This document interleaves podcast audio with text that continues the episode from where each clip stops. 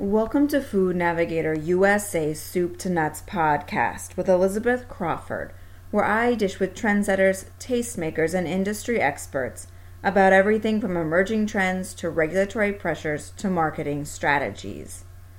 Every 21 seconds, someone in the US discovers they have diabetes, setting a breakneck pace that is fueling a 6% annual increase in the number of Americans diagnosed with the chronic disease for which there is no cure, but which can be managed in part through diet and exercise.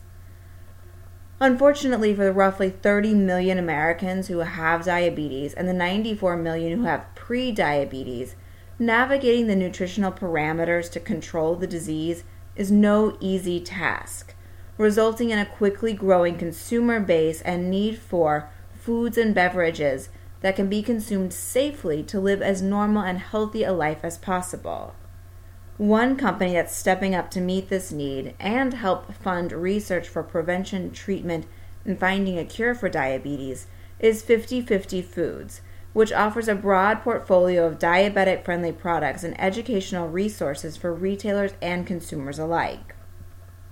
50/50 Foods president Julie Frost chatted with me about the dietetic needs of diabetics, how her company is striving to create a new category of products for this group, and the potential business opportunity for her company and other manufacturers interested in entering the space. She also outlined how evolving science is changing the way to market these products, as well as expanding the target audience beyond just those with diabetes. When 50/50 Foods first launched more than 25 years ago, the goal of helping people with diabetes live a healthier life by eating nutritiously appropriate food really centered on restricted sugar intake. As such, many of the company's products were originally positioned as sugar free. But over time, new research has helped nutritionists refine their approach to diabetes management, with food to focus more on carbohydrate intake pushing 50/50 Foods to also evolve its portfolio and marketing strategy, most recently with a branding refresh that promotes its products as low glycemic. When go back, you know, 20, 30, 20 some odd years ago when the company was first started, you know, diabetics were taught to stay away from sugar. You want to eat sugar-free foods. Then the shift came to let's count our carbs, and we can count carbs. And then the realization has come that, well, all carbs are not the same. So, how do we help the consumer who needs to watch their carb intake understand what is, uh, you know, a good carb for them to eat and ones that they should stay away from? And that's where the glycemic index comes back into play. So, by labeling our products as low glycemic, it makes it very easy for that consumer to identify that this is a product that one's going to be low in carbs, so I'm counting my carbs, I need to recognize that. Two, it doesn't necessarily have to be sugar free um, for it to be something that I can eat and be okay for me. But more importantly, I know that it's going to have a steady flow into my system and therefore give me lasting energy. It's going to make me feel better you know, it can help my cholesterol levels. It could even help me from a weight loss perspective, um, and you know, help them, you know, make it easier for them when they're shopping. Sugar-free, our products, you know, some of them are sugar-free and some of them are not. So we, what we have done, and I think one of the changes is, is like before, it was like you either had sugar in the product or you didn't have sugar in the product. Now there are so many different natural sugar alternatives that are low on the glycemic index. You know, we market one ourselves um, that people can use in baking, which is our crystalline fructose. And there's others that we use inside of our products that keep that glycemic index low so that people can still have the sugar, natural sugars, but not as if it was a table or sucrose t- um, type of sugar that's going to be high on the glycemic index. So I think it's gone from, you know, the philosophy of how do I manage my diabetes? Do I have to never eat sugar? Do I just count my carbs? Or do I now count my carbs and look at the types of carbs that I'm eating to ensure that I'm managing my diabetes to the best of my ability? In response to this evolving science, 50/50 Foods updated its packaging to boldly claim its products are low glycemic, which reflects a more sophisticated understanding of diabetics' dietary needs. What we've done with our products, and one of the reasons we went through this whole rebranding, is that we want consumers to be able to easily recognize that our product is a low glycemic, so it falls into the low category on the glycemic index, which is what you want because it's going to have that steady flow of energy, even release of sugar into my blood system, and it and I don't have to pick the the um, package up and read it and look at the ingredients and read the nutritional fact panel to recognize that this is a food that's going to meet my dietary restriction requirements that I have. So we went through a whole rebranding to if you see the new packaging, it screams that it is a low glycemic food item.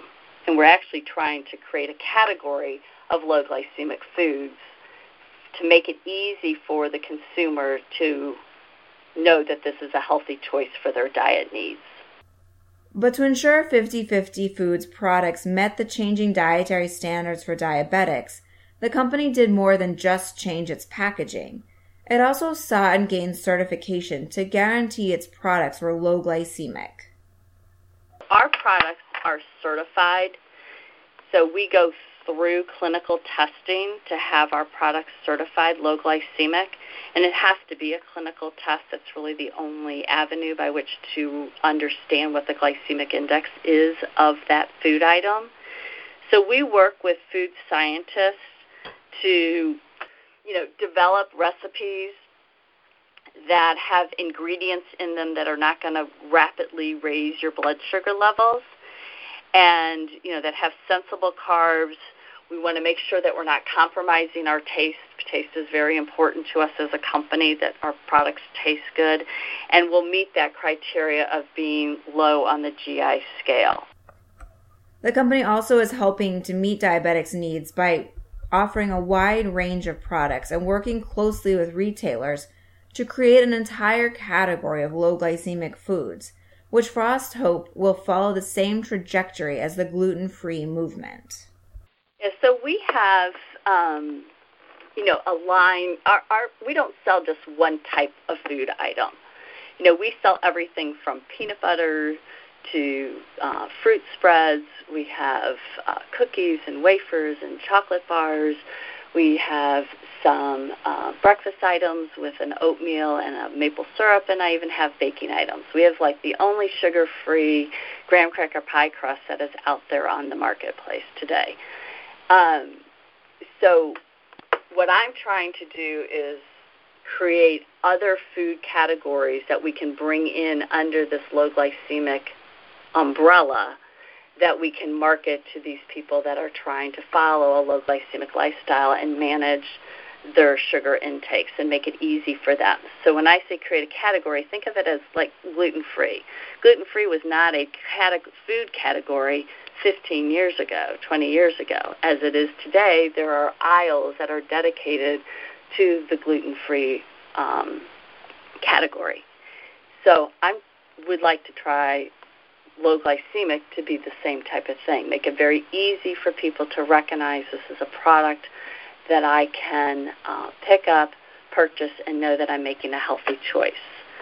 Same with it, gluten free was the same thing. I no longer have to read the labels, look at the ingredients. I know because of how it is marketed to me that it's a gluten free product. Same similar approach for low glycemic is what we're trying to do. And that means broaden to the category of types of foods that we will be marketing. Just like manufacturers of gluten free and other specialty diet products, Frost says that the low glycemic category is testing the best placement for its products to maximize their impact and make shopping convenient for those with special requirements. I have, you know, retail distribution in stores that have created this kind of healthy market, specialty diet type of section, and all of our products are there. I have other stores who they are integrating our products into, you know, the peanut butter section aisle and the cookie aisle and the chocolate aisle and the pan, uh, the syrup aisle, whatever it may be. So I haven't. Um, I don't have one school of thought on here's where I want my products or here's what I think is better. You know, I have people that I work with that are diabetics and they will tell me that you know it's a pain for them to have to walk up and down every single aisle to go and find their products that they want others will say i don't want to be you know separated out and i want to be a shopper like everybody else is and go up and down every aisle and i'll pick my products when i get to that section of the store so there's definitely two schools of thought on it I'm not sure one is right or one is wrong in my personal opinion when it comes to 50-50 foods and what is best for our products. I look at it at a retailer by retailer section and how are they marketing to people who have a specialty diet? Are they doing it within the aisle or are they doing it in a dedicated section of the store? No matter how retailers choose to stock low glycemic foods, Frost says 50 50 Foods is committed to helping them educate consumers on how to make the healthiest decisions.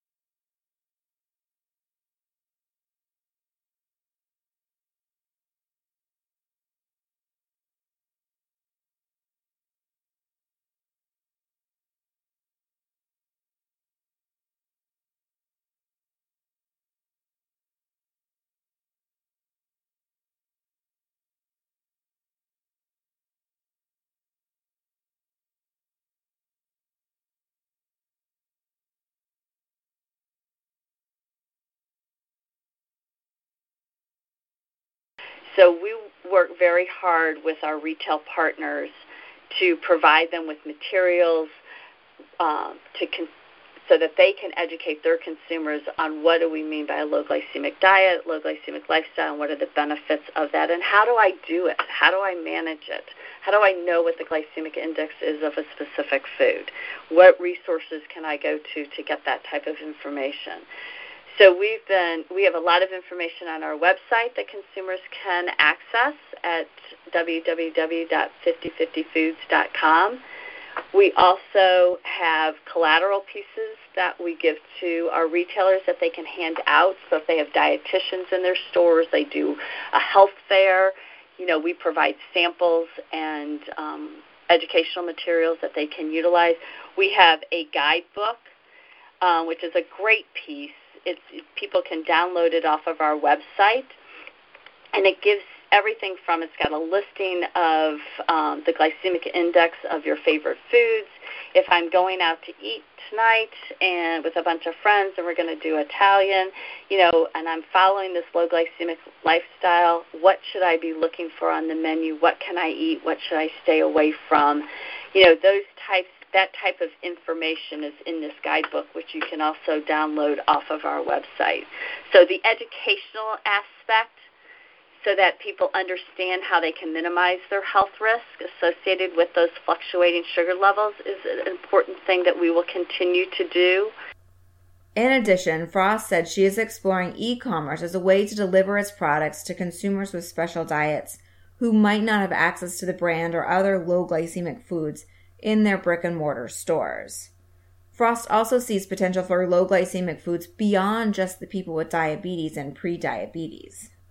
With low glycemic is that the market is beyond just people who are living with diabetes. And that's the great thing about it. That was part of our whole repositioning also on playing up being a low glycemic food company is that we can market our products to people who have chronic kidney disease, people who have cardiovascular disease, you know, and even when I um, have a very good friend who's a marathon runner, major marathon runner, and she follows a low glycemic diet. And I was very surprised to hear that when I was telling her about what I was doing now. And she's like, no, it's all about, you know, having that constant level of energy and by following a low glycemic diet, it gives me, and eating foods that are low on the glycemic index, it allows me to have that constant energy to feel fuller longer. So if I'm an, an you know an endurance athlete, I'm exercising. Those it, that category of person is starting to recognize and understand, and there's blogs on it and chat groups on it um, on how it can help you. So I think it's kind of this like new emerging concept and not something that I would say is necessarily saturated. And I think there's huge room for growth because anybody that is trying to manage the amount of sugar that they're intaking into their system, recognizing that the food is low on the glycemic index is a great and easy way for them to do that. 50 50 Foods is also combating the dangers of diabetes by donating half of its process profits to research, a decision made in the 1990s, long before cause marketing was the industry staple that it is today. When the company was founded back in the um, you know late 80s, early 90s, and it was founded by three people that had a common connection, and it was all around diabetes. So one of the founders actually had diabetes, type 1 diabetes, and was um, diagnosed as a young adult in his late 20s, early 30s.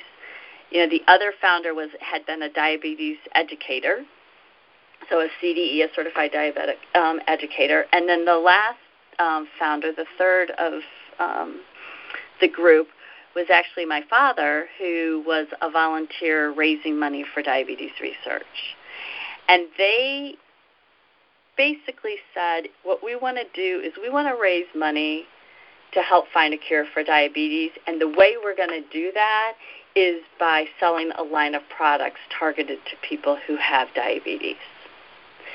So this is, you know, it's kind of our foundation of our company is that we give back to diabetes research. It was what it was, you know, they all based their mission on from the get go, and it's woven into our entire business model. So it's not like, you know, causal marketing, you know, companies um, donating money to a cause. We were definitely a corporate trailblazer in doing something like that. You did not see that back in the late 80s, early 90s as much as you do today. But it's been a commitment of our company from the get go. And we've donated over $14 million to date which and we're a very small business, so it's a fairly significant size of money, um, and it's and it's specific to diabetes research. So it's about the prevention, treatment, and finding a cure for diabetes research. So we give most of our money does go to a significant portion of the 14 million has gone to um, JDRF, which is the global leading organization for um, type 1 diabetes research. So, and we do it on a grassroots level. So we do it on a community community basis. We don't necessarily do it on a national level, though we have given to the national organizations also. But what we're trying to do is support those local communities um, where they're supporting us. So they're carrying our products, they're buying our products, and they're supporting 50 50. We want to give back to those communities when it comes to diabetes research. So, what I think is that, you know, there are companies today today, obviously, the whole causal marketing, social giving is something that you're seeing more and more um, with different types of brands and manufacturers. But it's not necessarily woven into their business model like it is with ours. Like I said, it was part of our mission. It was part of when they set up the company. This is what we are going to do. This is what we're trying to accomplish. Looking to the future, Frost is optimistic that 50 50 Foods' vision of helping to create a low glycemic category on par with gluten free can be achieved in the next five years. And when that happens, she says Americans with diabetes will be better served both in terms of nutrition, but also much needed research to advance efforts to manage and cure the disease that ails them. With that, we've come to the end of another episode of Food Navigator USA's Soup to Nuts podcast. I hope you'll join me again next week for another installment. Until then, this is Elizabeth Crawford wishing you a productive and profitable week.